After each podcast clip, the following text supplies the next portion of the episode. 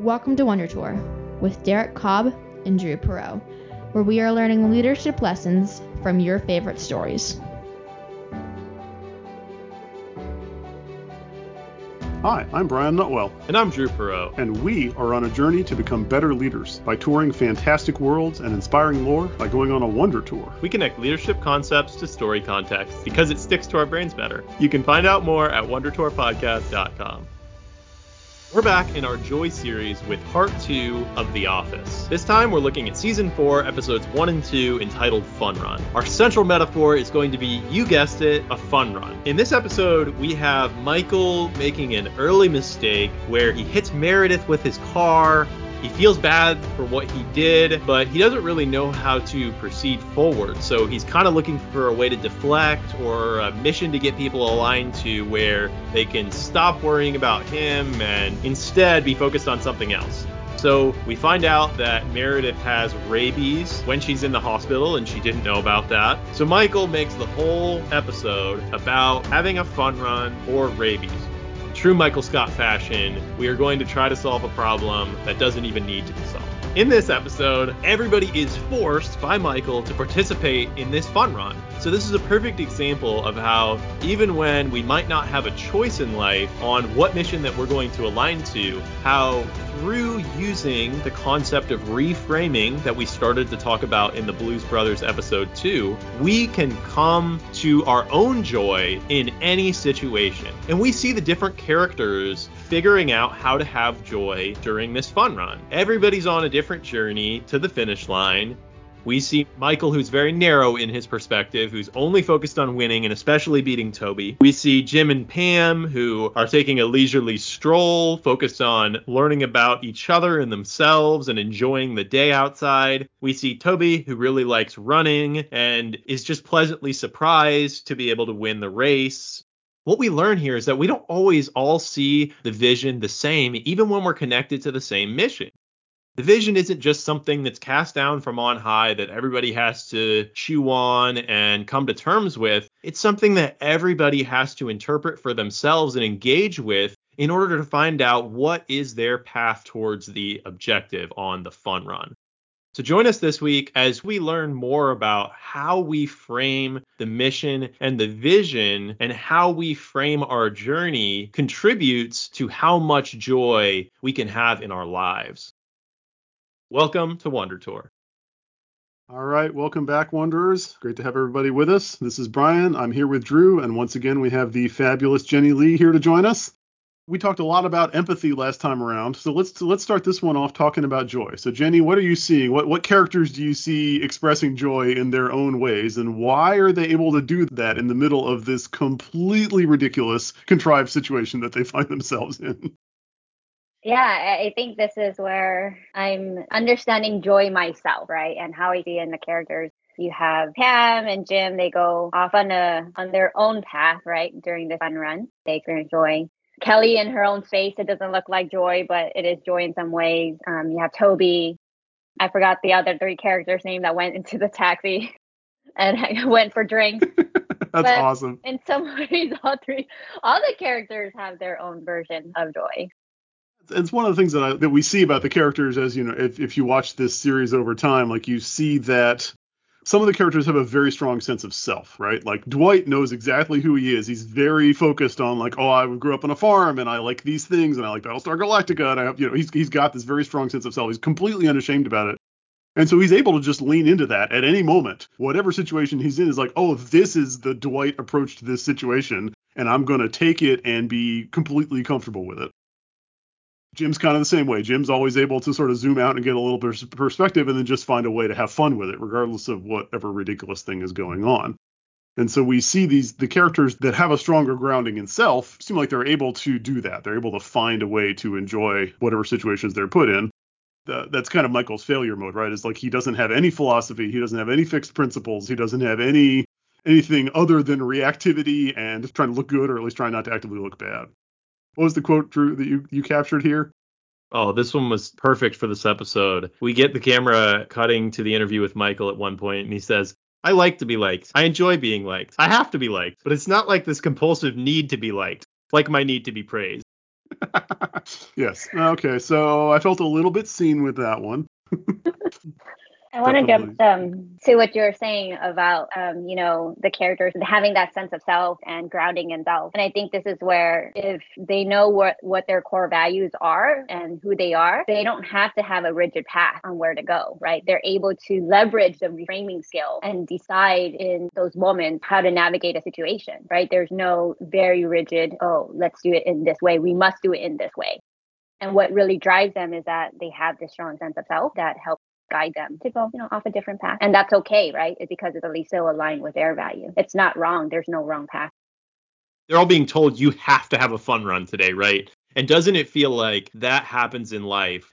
Hear me out here. I'm not making light of bad situations here. Of course not. That would never be the purpose. But even when you go through a hard time in life, even when you go through the death of a loved one or serious illness or anything like that, right? You can still almost look at it and say, well, this is another fun run opportunity. It's a mission and an objective that I I have to get through it. I have to get to the finish line and my only choice in this situation is how I'm going to approach it.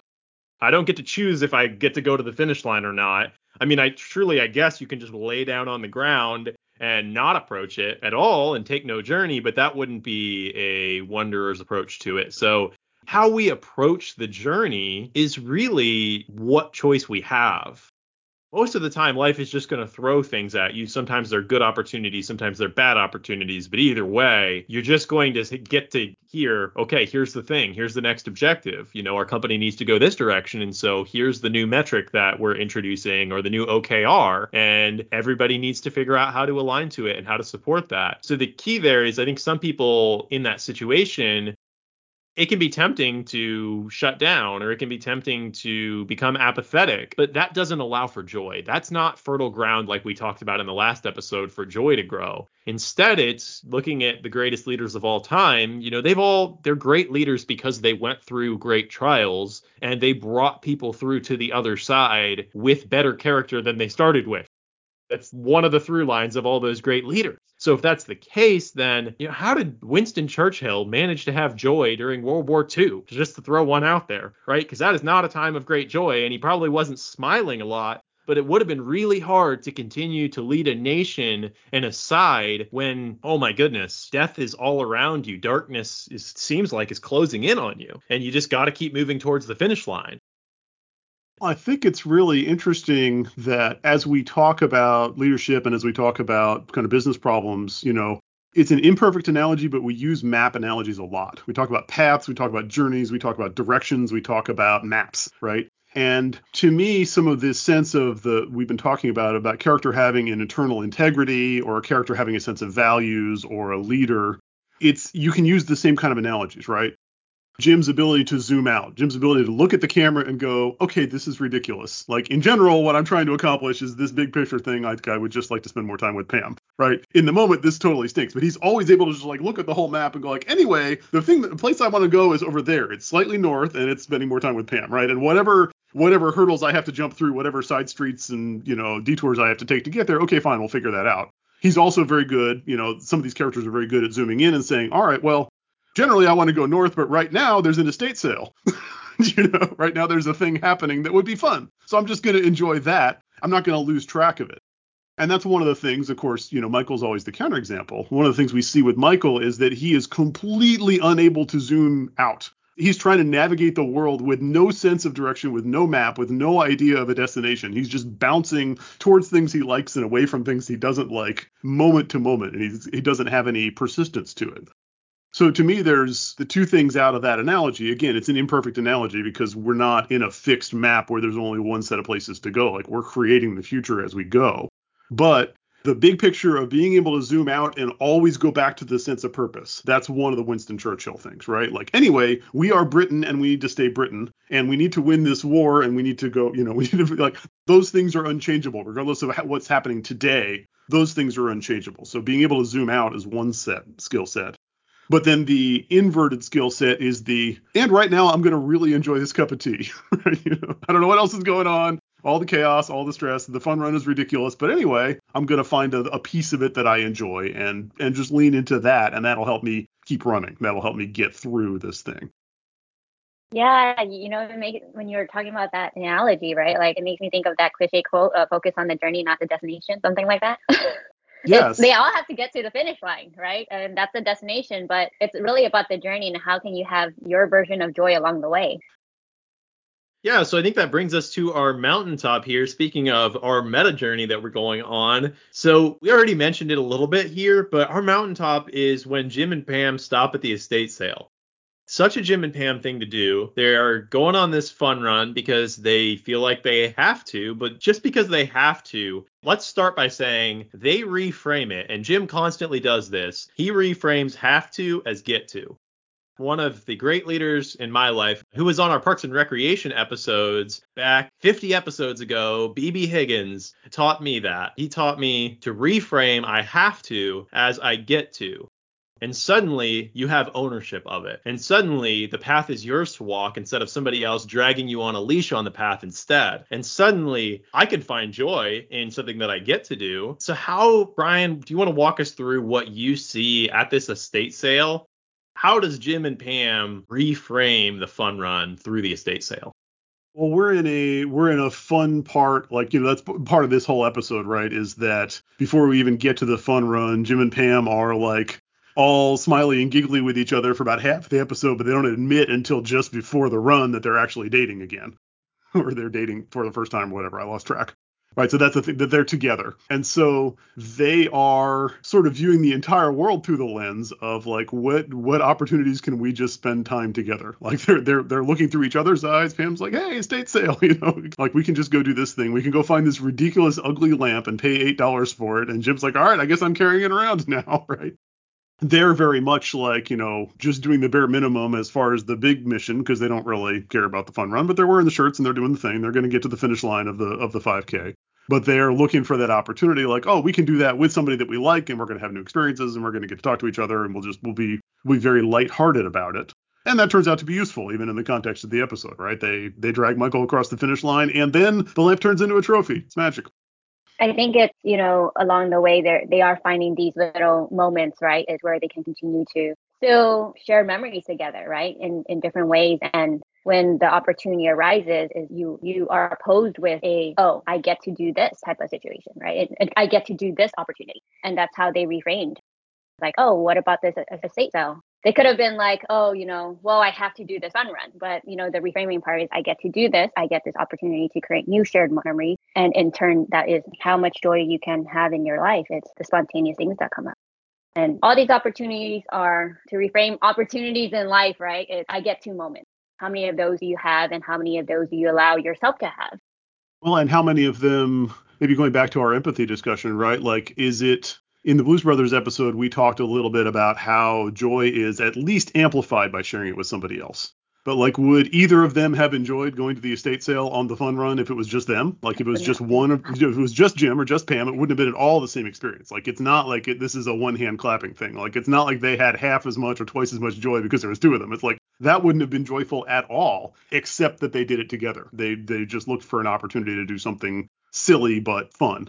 And that I don't think we've uh, we've talked about it a little bit. I don't know that doing things together is a precondition for joy, but it does seem like there's a lot of opportunities for it to be amplified or shared or resonated or something when you can share it with somebody, when you can show somebody how good you are at something or enjoy something together with somebody, that it does seem more powerful.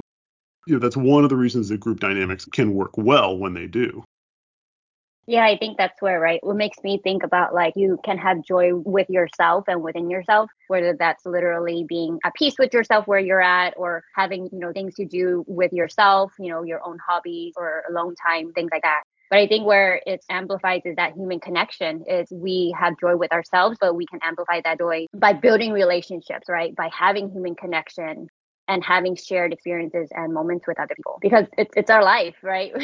we meet people along the way, we lose people along the way, but really it's when we zoom out and when we think about the destination and then our life as a journey, right? It's, it's who we're spending time with, right? And what new ideas we get to share. And even at the end of Michael's journey, when he finally crosses the finish line, Jim's there to greet him, and Jim kind of like gives him a hug and Michael, uh, this whole time, is feeling bad about himself because he ate the Alfredo beforehand and it didn't work out well, and Toby finished first. And the way that he had planned this whole thing, you know, he didn't accomplish the mission at all in his eyes. But then when he gets to the finish line, and Jim, who walked the whole way and somehow got there first, but with Pam, he had this joy throughout the journey. Suddenly, he's able to open himself up and carry that joy over to Michael right? He's not just making fun of Michael, whatever. He's just like, all right, man, like, welcome, you made it. And Michael's like validated in that moment. And suddenly it changes the way that he thinks about himself. And that is one of the really critical things about joy.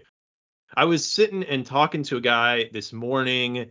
I had never met before, just sitting around the breakfast table, just serving this guy breakfast. And he was very joyful. And he told me he'd been homeless for years and he lives in Ohio for about 10 years now or something like that. But to be able to walk in and despite whatever's going on in my life, despite whatever was going on in his life, to be able to share that joy, suddenly it was radiating to the table next to us. This guy and I, did we have a ton of reasons to be happy? Maybe, maybe not. But the table next to us, these two guys over there, they start talking to us too, and they start asking us about things, and they just wanted to be a part of that conversation. Just because they could hear that there was joy going on right here, I want to be a part of that joy it's just like you said, Brian and Jenny, right? Joy is so relational. And part of the purpose of having joy is not just so that we can eventually make it to the finish line and find something that we didn't know that we needed along the way. It's so that we can help somebody else along their journey just by being joyful.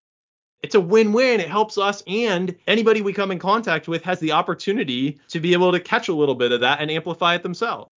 Well, and it kind of gets to some of the things we see here, right? Gets to gets to the duality of joy that we talked about, right? The, duality of leadership or anything else is that the the joy is found in the little moments, right? It's found in the the small interactions, in the just take the opportunities that you have. You're sitting sitting with somebody at lunch and you can have a have a good conversation or just ease each other's minds a little bit. That's really powerful. But that's further amplified if those moments are aligned with something that you want in the longer term or a mission that you believe in or a you know relationship that you're trying to build right? If you feel like part of your goals as a human are being able to give comfort to those people or part of your goals, Jenny, as a human is helping people develop their own ideas, helping people develop their voices. Like if you can have a small moment that is positive and is aligned with that, then it's even better, right? Which is, you know, Jim and Pam can go to a state sale and have fun, but they can also like be building their relationship that's even more powerful. Whereas you can find either, you know, you can suffer through something if you believe in the mission. You can enjoy something small on the side that doesn't get you anywhere, but it's more powerful if you can align them together. And if that's, you know, there's some opportunities for leadership to look for those right? And we we don't we don't see a lot of those in this episode but but we definitely see the potential for them yeah, I think we talked about a lot of different um, versions of joy, right? Like, what does joy look like? And I think in, in media and, and what we see, sometimes we joy is depicted as a very um, like extreme emotion, right? Like it has to be like outwardly, like if you think about Inside Out, right? That joy character is outwardly very explosive. But I think what we see in this episode is that joy doesn't have to be very big, right? And that's why everyone has their different version of joy during this fun run, and they have their own experience. And at the end, they come together. They might have met each other other along the way of the fun run, right? But if we probably asked all of them, did they have a pretty good time, right? If did they have some form of joy, and they probably would say yes. Yeah, wow. yeah. The three guys sitting at the table with you know, half a dozen beers and a bottle of wine in the middle of the 5K, like you know, they they found their joy. That was great, Jenny. Thanks for bringing that all the way around there to think about how do we think about joy? What comes to our mind when we think about joy? And you're right, like the joy character from Inside Out does come to mind. And of course, Amy Poehler, Amy Poehler in general, right, comes to mind. It's like she is this overflowingly joyful character in almost every role that she's ever played. And that's great. And that's not always what joy is. Joy is Elwood Blues, just playing the guitar sometimes. He doesn't even have a smile on his face, but that joy is contagious. He just does it in such a way that other people are catching that around around him. The audience is catching that around him. So even just for us to reframe how what's our perspective on joy? Of course, it's Wonder Tour, so we had to take it to the meta level, even though we didn't know that's where we were going. How might we reframe joy so that we can capture it in each moment instead of only when we're on the mountaintops? Well, I'm going to cheat here, right? Because I'm going to we'll use the Wonder Tour approach, right? One of the ways you can do that is what we said, reframing. We said, you know, kind of focusing on your moments. But the lesson from this episode is that everybody's everybody's in a different movie, right? They're all telling themselves a story about who they are and what they're accomplishing and what their unique approach or value or joy is. And they're all doing it very skillfully, right? We see a lot of different flavors of finding joy in the moment because they're all kind of, you know, they're all in different movies. They're all in different episodes of while they're still doing the 5K together. But the story part of it is really powerful. It's one of the reasons, you know, it's why it's so central to what we do here on this podcast is that if you can tell yourself a story of, oh, this is like, you know, right now I'm being like the Joy character. Right now I'm being like Jim and Pam. I'm being like, you know, Luke Skywalker. You can reframe it, but that gives you permission to say, I get to, right? Oh, I get to be the hero in the situation. Oh, I get to be the amusing sidekick in the situation, like whatever role you're choosing right? I get to be the the character from The Office who's just playing on her phone at the at the finish line, right? Kelly's great. So, but you can the the telling yourself the story, reframing gives you permission to do. I get to. Wow, that was awesome. I love how you brought that around again to talk about the Wonder Tour level of how why do we look at all these different stories? Because we all connect to them differently. We all see ourselves in different leaders here. And that's the important part is when you're at that critical decision point in your life or you have the opportunity to treat somebody one way or treat somebody another way. I might be sitting here and I might look at Batman. You know, I might go back to the Dark Knight Rises and say, not everything, not yet. And somebody else might do something completely different, right? Somebody else might go back and say, oh no, I'm going to think of Joy because that's who I need from Inside Out right now. Or I'm going to think of the little kid from Up, right? I need to be Carl from Up right now. All right, Jenny, you want to give us the last word here? Yeah, it's me. I, I'm I'm an experienced designer, and empathy is in my blood. So this is where you know we talk about stories, we talk about reframing, and when we are using thinking about creating like experiences for others, right? It's what is their story, and joy doesn't have to be always this wow moment, right? It, it's what type of experience do we want to create? What type of story do you want to help people tell? And that's where reframing and you know the empathy comes in is we can change these stories for ourselves and for others we can use empathy to really think about what's the next story. It's always what's the next story, what's, what's missing. That's awesome. So yeah, so it's what what's their story? What's the opportunity to allow them to live out their story? What's the opportunity to allow them to get to I get to do this, right? Allow them to reframe the environment. Oh, I love that. That's awesome. That's so Thank good. You. I'm literally wearing a shirt on the back of it. I'm turning around. The audience can't see me, but it says, "What's your story?" yeah. Right. Yeah. That's that is the tagline of the bridge, and that is what we are about. What is your story? What is your journey that you are going on, and how can I help you? How can we? How can I walk with you on that journey? So that wow. Like said at the beginning, how much joy we can have in our lives, right? Oh my goodness. All right. Well, let's take down the key takeaways here because we had a bunch of them on this episode. Number one, when you have core values to start with, you don't have to have such a rigid path. You don't have to just follow one path to the destination. You can be on a wonder tour. We don't often get to choose what the finish line for our current fun run that we're on in life is, but we do get to choose how we approach it. We talked about how we can reframe I have to into I get to, which automatically increases the amount of joy that we could have. The potential joy in that situation is increased we talked about looking for ways to create for others. And then Jenny brought that home with saying, think about someone else's story. What is their story?